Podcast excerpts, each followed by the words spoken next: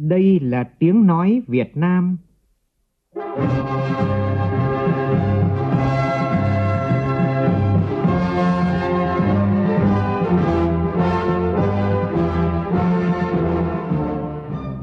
là tiếng nói Việt Nam, phát thanh từ Hà Nội, thủ đô nước Cộng hòa xã hội chủ nghĩa Việt Nam.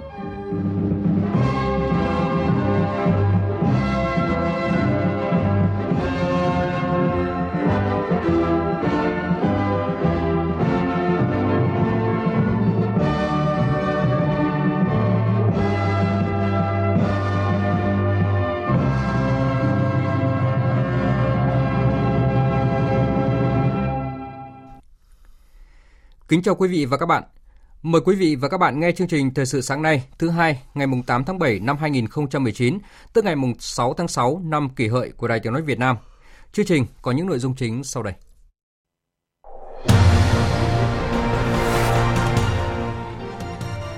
Chủ tịch Quốc hội Nguyễn Thị Kim Ngân bắt đầu thăm chính thức Trung Quốc.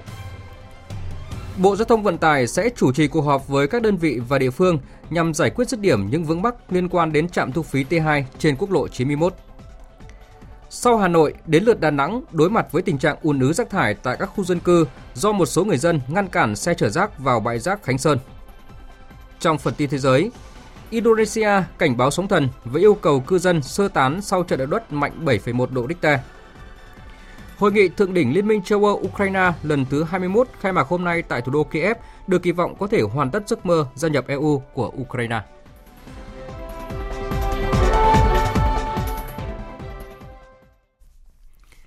Bây giờ là nội dung chi tiết. Thưa quý vị và các bạn, nhận lời mời của đồng chí Ủy viên trưởng Ủy ban Thường vụ đại biểu Đại hội Nhân dân Toàn quốc Trung Quốc Lật Chiến Thư, sáng nay, Chủ tịch Quốc hội Nguyễn Thị Kim Ngân sẽ dẫn đầu đoàn đại biểu cấp cao Quốc hội Việt Nam thăm chính thức nước Cộng hòa Nhân dân Trung Hoa từ hôm nay đến ngày 12 tháng 7. Chuyến thăm chính thức của Chủ tịch Quốc hội nhằm tăng cường tin cậy chính trị, thúc đẩy nhận thức chung và thỏa thuận cấp cao giữa lãnh đạo cấp cao hai nước, thực hiện có hiệu quả thỏa thuận hợp tác giữa hai quốc hội, đẩy mạnh hợp tác văn hóa và giao lưu nhân dân. Bài viết của phóng viên Lê Tuyết. Trong mối quan hệ ngoại giao, Trung Quốc có vai trò và vị trí quan trọng luôn được Đảng, Nhà nước ta quan tâm.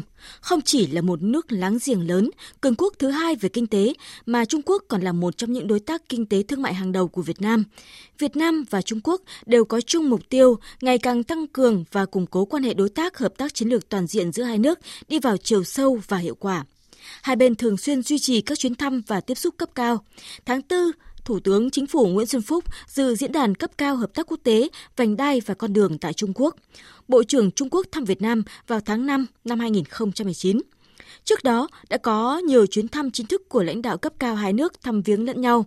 Tại các cuộc thăm chính thức này, lãnh đạo cấp cao hai nước đã nhấn mạnh quan hệ hữu nghị Việt Trung là tài sản quý báu của hai nước, nhân dân hai nước cần được gìn giữ, kế thừa và phát triển khẳng định sẽ nỗ lực đưa quan hệ hai nước phát triển thực chất, thiết thực, hiệu quả vì lợi ích chung của nhân dân hai nước, vì hòa bình, ổn định, hợp tác phát triển trong khu vực và trên thế giới, đồng thời ủng hộ lẫn nhau trong sự nghiệp đổi mới, cải cách mở cửa và xây dựng xã hội chủ nghĩa ở mỗi nước.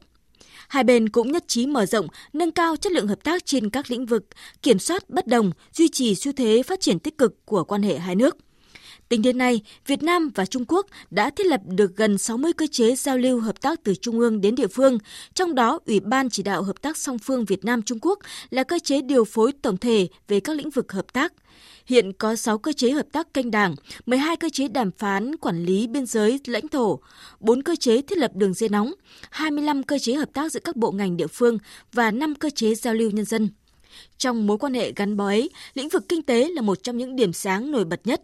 Trung Quốc đang là đối tác thương mại lớn nhất, thị trường nhập khẩu lớn nhất và là thị trường xuất khẩu lớn thứ năm của Việt Nam.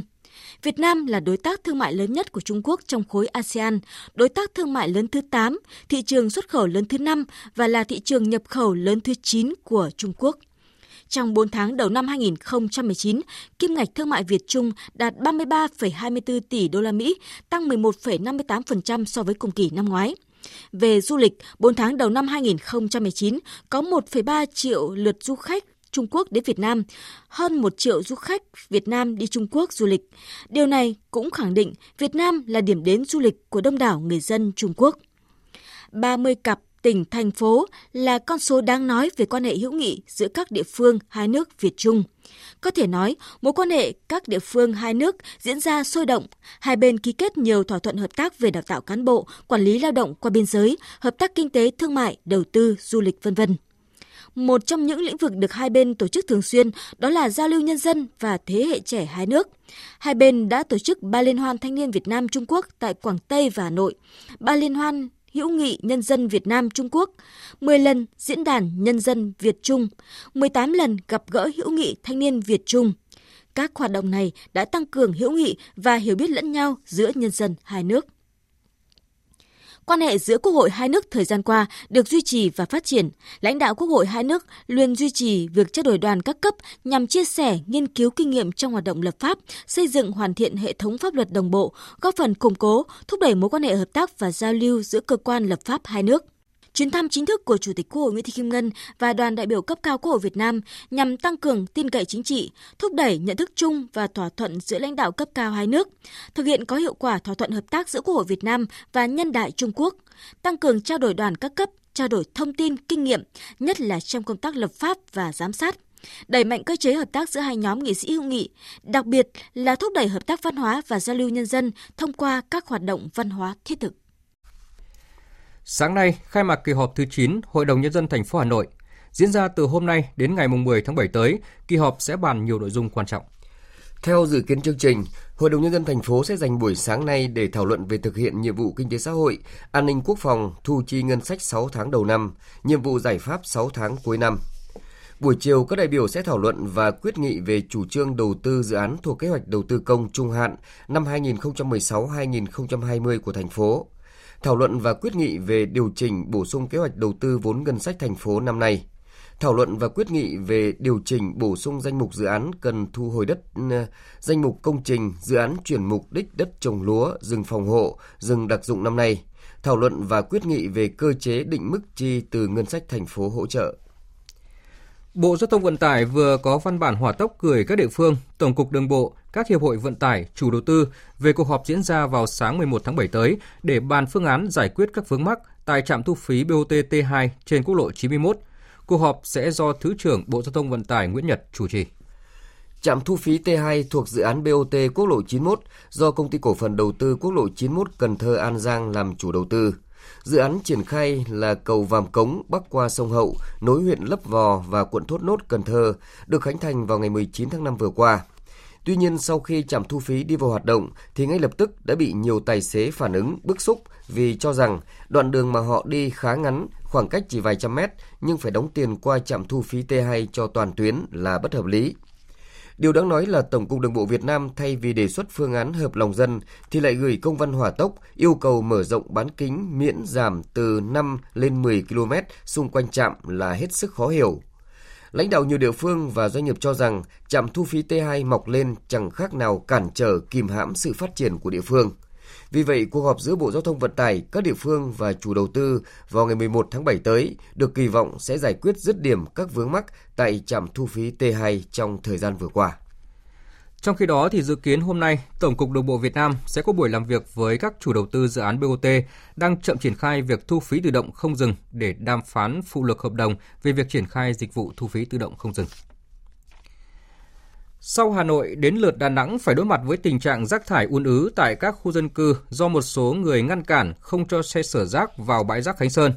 Chủ tịch Ủy ban nhân dân thành phố Huỳnh Đức Thơ đã phải chủ trì cuộc họp khẩn với các sở ban ngành và công an địa phương để giải quyết tình hình. Tin của phóng viên Hoài Nam tại miền Trung. Sự việc bắt đầu từ sáng ngày 6 tháng 7 khi Ủy ban nhân dân thành phố Đà Nẵng tổ chức buổi đối thoại với hàng trăm hộ dân sống quanh khu vực bãi rác Khánh Sơn ở phường Hòa Khánh Nam, quận Liên Triều.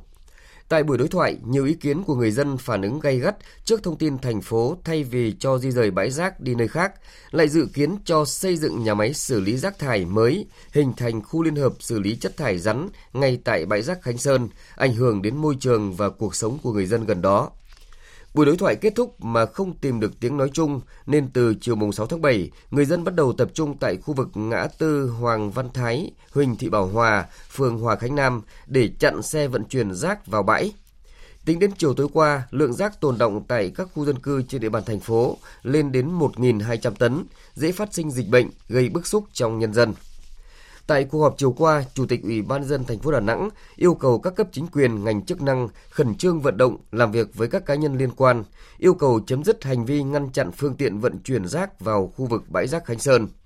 Tổ chức tiếp và ghi nhận đầy đủ các yêu cầu kiến nghị của các hộ gia đình cá nhân liên quan đến tình hình hoạt động của bãi rác Khánh Sơn chỉ đạo các lực lượng chức năng xử lý nghiêm mọi hành vi trái pháp luật gây mất an ninh trật tự trên địa bàn, yêu cầu Tổng Giám đốc Công ty Cổ phần Môi trường Đô thị Đà Nẵng huy động tối đa lực lượng phương tiện, tổ chức giải phóng toàn bộ lượng rác đang tồn lưu tại các khu dân cư, đảm bảo đến hết hôm nay đưa hoạt động thu gom rác thải trên địa bàn thành phố trở lại hoạt động bình thường. Còn tại Hà Nội, ngay sau khi khu liên hợp xử lý chất thải Sóc Sơn tiếp nhận xử lý rác trở lại, Công ty Môi trường Đô thị Hà Nội đã tăng cường nhân lực, phương tiện, thiết bị để thu gom, vận chuyển rác thải liên tục 24 giờ, bảo đảm là giải quyết xong lượng rác tồn động trong ngày hôm nay. Liên quan tới việc thành lập Ban Phát triển Thương hiệu và Chống hàng giả Việt Nam là theo chỉ định của Chính phủ, Bộ Công Thương, Bộ Tài chính, gây xôn xao dư luận. Các bộ ngành đã lên tiếng bác bỏ thông tin này. Theo đại diện Bộ Công Thương, Bộ này không liên quan đến việc chỉ đạo tổ chức thành lập hay bình chọn các thành viên lãnh đạo Ban Phát triển Thương hiệu và Chống hàng giả Việt Nam.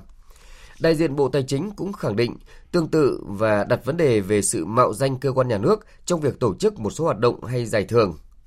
Ngay sau khi dư luận phản ứng về việc thành lập ban này cũng như tư cách thành viên của các thành viên trong ban, đơn vị chủ quản của Ban Phát triển Thương hiệu và Chống hàng giả Việt Nam là Viện Công nghệ chống à, làm giả thuộc Hiệp hội Chống hàng giả và Bảo vệ Thương hiệu Việt Nam đã có thông tin đính chính cho rằng một số cá nhân tham gia ban này chưa hiểu và chưa phân biệt được pháp nhân của viện với các cơ quan hỗ trợ nhà nước nếu có như chính phủ, Bộ Công Thương, Tổng cục Quản lý thị trường nên đã phát biểu đưa thông tin thiếu chính xác.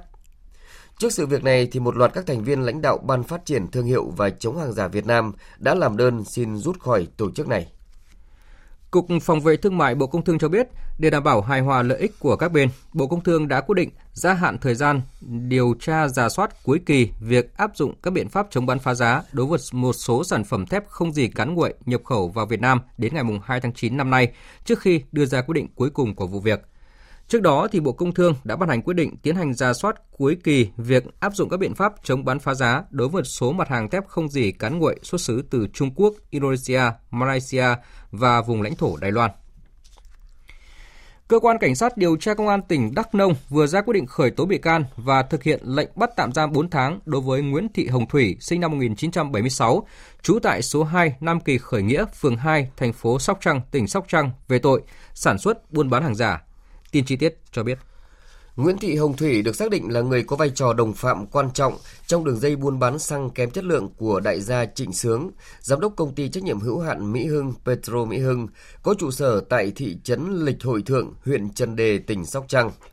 Thủy là người đã mua các loại dung môi giúp đại gia Trịnh Sướng làm các loại xăng kém chất lượng để bán ra thị trường từ năm 2017 đến đầu năm nay.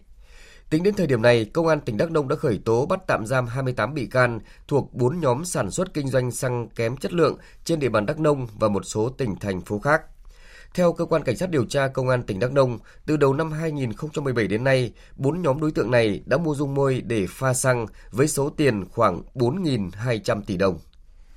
Trong một vụ việc khác, phóng viên Lê Hiếu tại miền Trung cho biết, Chiều qua, cơ quan cảnh sát điều tra công an thành phố Huế, tỉnh Thừa Thiên Huế đã ra quyết định khởi tố bị can và lệnh bắt tạm giam 3 tháng đối với Nguyễn Thanh Liêm, 52 tuổi, trú tại 217 Phan Bội Châu, phường Trường An, thành phố Huế, phó giám đốc doanh nghiệp Tuyết Liêm và Nguyễn Thanh Thủy, 32 tuổi, là kế toán của công ty trách nhiệm hữu hạn Tuấn Phát và doanh nghiệp Tuyết Liêm về tội mua bán trái phép hóa đơn.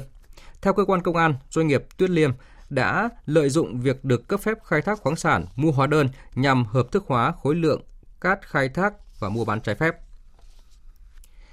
Trước thông tin có người đào được viên đá quý trị giá hàng tỷ đồng ở Lục Yên, tỉnh Yên Bái, người dân tại đây đã đổ xô vào rừng sâu để tìm kiếm đá quý với giấc mộng đổi đời.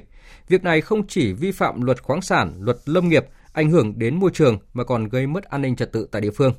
Nhóm phóng viên Đinh Tuấn và Thừa Xuân thường trú tại khu vực Tây Bắc thông tin chi tiết. Theo báo cáo của huyện Lục Yên, khu vực người dân tập trung đào bới đá quý là khu vực núi đá Bãi Bưởi thuộc thôn Chính Quân, xã Liễu Đô, huyện Lục Yên. Ngày 1 tháng 7 vừa qua, qua kiểm tra của lực lượng công an, phát hiện có khoảng 150 người dân đang có hành vi đào bới, khai thác đá quý trái phép bằng các công cụ thô sơ như cuốc, sẻng, xà beng. Người dân đào bới chủ yếu ở các khe đá, gốc cây to, các hố sâu và không có trang bị bảo hộ nên rất nguy hiểm đến tính mạng vì nguy cơ sạt lở cao. Ủy ban nhân dân huyện Lục Yên đã thành lập tổ công tác liên ngành và chỉ đạo các cơ quan chức năng tổ chức tuyên truyền vận động ngăn chặn giải tỏa hoạt động khai thác đá quý trái phép tại xã Liễu Đô. Đến nay còn khoảng 120 người dân tham gia đào bới khai thác đá quý trái phép tại khu vực này. Lực lượng chức năng đang tiếp tục tuyên truyền để người dân không khai thác khoáng sản trái phép nữa. Về thông tin có người đào được viên đá quý trị giá 5 tỷ đồng tại khu vực này, lực lượng chức năng ban đầu xác định chỉ là tin đồn, không xác thực. Người dân địa phương cũng cho biết chưa ai tận mắt nhìn thấy viên đá nào như vậy. Hà Nội hôm qua đã chính thức tuyển sinh vào lớp 6 công lập. Đây cũng là năm thứ tư Hà Nội áp dụng hình thức tuyển sinh trực tuyến vào các lớp đầu cấp. Tính đến cuối giờ chiều qua, đã có hơn 45.000 hồ sơ vào lớp 6 đăng ký thành công. Trước đó, gần 113.000 trường hợp cũng đăng ký thành công tuyển sinh trực tuyến vào lớp 1, chiếm 85,45% chỉ tiêu. Bộ phận quản trị cũng không tiếp nhận được phản ánh nào của cha mẹ học sinh về việc nghẽn mạng. Như vậy, phải bước sang năm thứ tư, hình thức tuyển sinh trực tuyến mới dần suôn sẻ vào guồng. Thành công của Hà Nội cũng sẽ gợi mở hướng đổi mới cho công tác tuyển sinh đầu cấp tại các địa phương khác. Bộ Quốc phòng đã chấp nhận uh, điều động robot lặn của lực lượng hải quân từ Vũng Tàu ra vùng biển Bạch Long Vĩ Hải Phòng để lặn tìm 6 9 thuyền viên mất tích trong vụ va chạm giữa tàu Pacific 01 với tàu cá NA 95899TS xảy ra hôm 28 tháng 6 vừa qua. Dự kiến ngày mai robot lặn sẽ được đưa đến hiện trường vụ tai nạn, sau đó tiến hành tiếp cận tàu cá bị chìm để xác định xem có thuyền viên nào bị mắc kẹt trong tàu hay không. Hiện lực lượng cứu nạn đã trở lại hiện trường sau khi bị gián đoạn do ảnh hưởng của cơn bão số 2. Tuy nhiên, thời tiết vẫn chưa được thuận lợi, vẫn còn gió mạnh cấp 5, cấp 6, sóng biển cao từ 1 đến 2 mét. Các thợ lặn từ Hải Phòng, Hà Tĩnh được thuê đều đã tiến hành lặn xuống độ sâu 50 mét nhưng chưa thể tiếp cận tàu cá vì theo số liệu đo đạt được, vị trí tàu cá bị chìm ở độ sâu trên 60 mét. Ít nhất 6 người bị thương phải nhập viện cấp cứu trong tình trạng đa chấn thương sau khi một chiếc ô tô loại 5 chỗ hiệu Mercedes tông hàng loạt xe máy tại thành phố Hồ Chí Minh. Tin chi tiết của phóng viên Vinh Quang. Nhiều người chứng kiến vụ tai nạn cho biết sự việc xảy ra vào khoảng 19 giờ tối qua, khi chiếc ô tô do một người phụ nữ điều khiển vừa đổ dốc cầu Nguyễn Tri Phương chạy tốc độ cao đã bất ngờ tông vào 5 xe máy đang chạy phía trước. Chưa dừng lại, chiếc xe tiếp tục rú ga lao lên vỉa hè, đâm vào cửa hàng bán phụ kiện điện thoại di động rồi mới chịu dừng lại. Các nạn nhân bị thương ở nhiều mức độ khác nhau, trong đó có 6 người được người dân đưa đi cấp cứu và vài người khác bị thương nhẹ được sơ cứu ngay tại chỗ. Công an cùng các lực lượng chức năng địa phương có mặt để điều tiết giao thông và làm rõ nguyên nhân vụ tai nạn. Trước đó, chiều qua trên quốc lộ 1A, đoạn qua thôn Nam Châu, xã Hải Châu, huyện Tĩnh Gia, tỉnh Thanh Hóa, cũng đã xảy ra vụ tai nạn liên hoàn giữa 4 xe ô tô khiến hai người bị thương nặng được người dân đưa đi cấp cứu tại bệnh viện. Tiếp theo, biên tập viên Nguyễn Kiên sẽ chuyển đến quý vị và các bạn một số thông tin về thời tiết. Trung tâm Dự báo Khí tượng Thủy văn Quốc gia cho biết, Hôm nay, khu vực đồng bằng Trung Du Bắc Bộ tiếp tục có nắng nóng, có nơi nắng nóng gai gắt với nhiệt độ cao nhất phổ biến 35 đến 37 độ, có nơi trên 37 độ. Khu vực Trung Bộ nắng nóng và nắng nóng gai gắt với nhiệt độ cao nhất phổ biến 35 đến 38 độ, có nơi trên 38 độ. Thời gian có nhiệt độ trên 35 độ là từ 11 giờ đến 17 giờ. Ở khu vực Hà Nội, ngày hôm nay cũng có nắng nóng và nắng nóng gai gắt với nhiệt độ cao nhất phổ biến 36 đến 38 độ. Theo dự báo thì nắng nóng ở miền Bắc kéo dài cho đến hết hôm nay. Từ ngày mai, nhiệt độ sẽ giảm dần và nhiều khả năng từ đêm mai khi rãnh mây rông từ Trung Quốc di chuyển xuống thì miền Bắc sẽ có mưa rào và rông. Cảnh báo ở các tỉnh Trung Bộ nắng nóng có khả năng còn kéo dài trong nhiều ngày tới.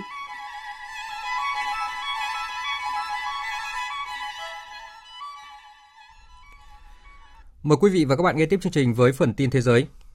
Khu vực bờ biển phía đông bắc đảo Sulawesi của Indonesia hôm qua đã phải hứng chịu một trận động đất mạnh 7,1 độ Richter, khiến nhà chức trách đã phải phát cảnh báo sóng thần, đồng thời yêu cầu các cư dân đang ở trong tình trạng hoảng loạn sơ tán. Tin chi tiết của phóng viên Hương Trà tại Indonesia. Theo cơ quan địa vật lý Indonesia, trận động đất có tâm chấn nằm ở độ sâu 10 km dưới lòng biển.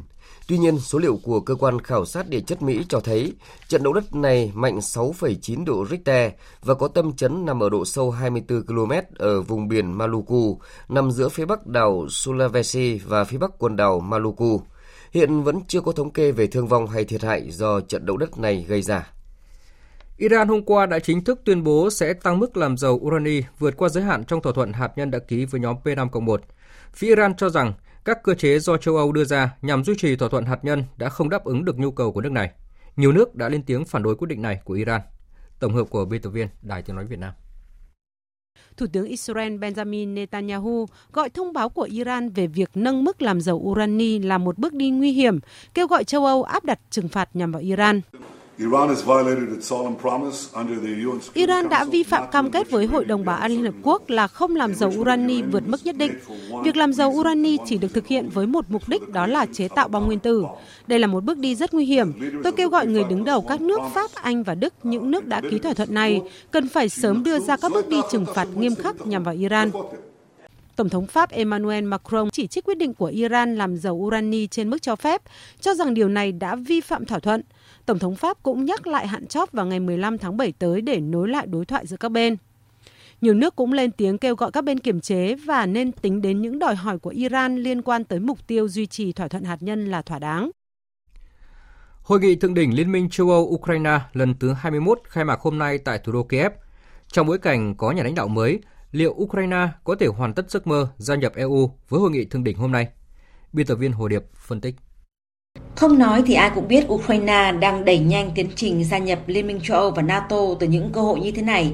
Ít nhất trong 10 lần hội nghị gần đây, Ukraine đã mất nhiều công sức từ đặt vấn đề, cam kết, thậm chí là đã sửa đổi cả hiến pháp nhằm đáp ứng các điều kiện khắt khe mà EU đưa ra.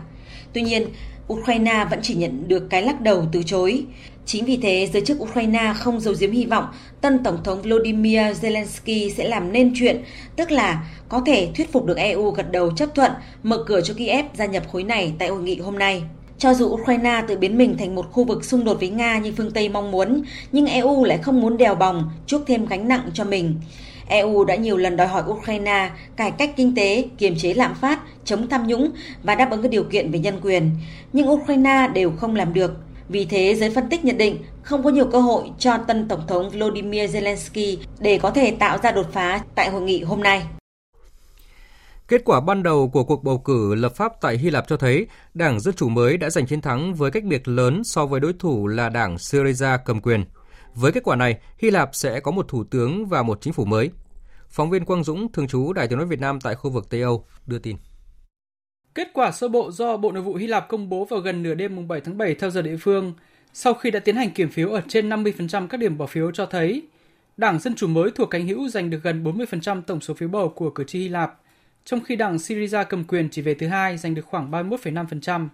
Tuy kết quả chính thức cuối cùng chỉ được công bố trong ngày 8 tháng 7, nhưng Đảng Syriza khó có thể đảo ngược được tình thế và sẽ mất quyền điều hành chính phủ vào tay Đảng Dân Chủ mới – Thủ lĩnh Đảng Dân Chủ mới là ông Kyriakos Mitsotakis sẽ trở thành thủ tướng mới của Hy Lạp thay ông Alexis Tsipras. Trong tối muộn ngày 7 tháng 7, ông Tsipras đã chính thức thừa nhận thất bại, đồng thời cho biết ông đã gọi điện chúc mừng ông Mitsotakis. Một tin vui cho người dân Lào nói chung và người dân Siêng Khoảng nói riêng, đó là cánh đồng chum, di tích lịch sử văn hóa nổi tiếng này đã được UNESCO chính thức tôn vinh là di sản văn hóa thế giới. Nhóm phóng viên Vân Thiêng và Đặng Thùy, thường trú tại Lào, thông tin chi tiết.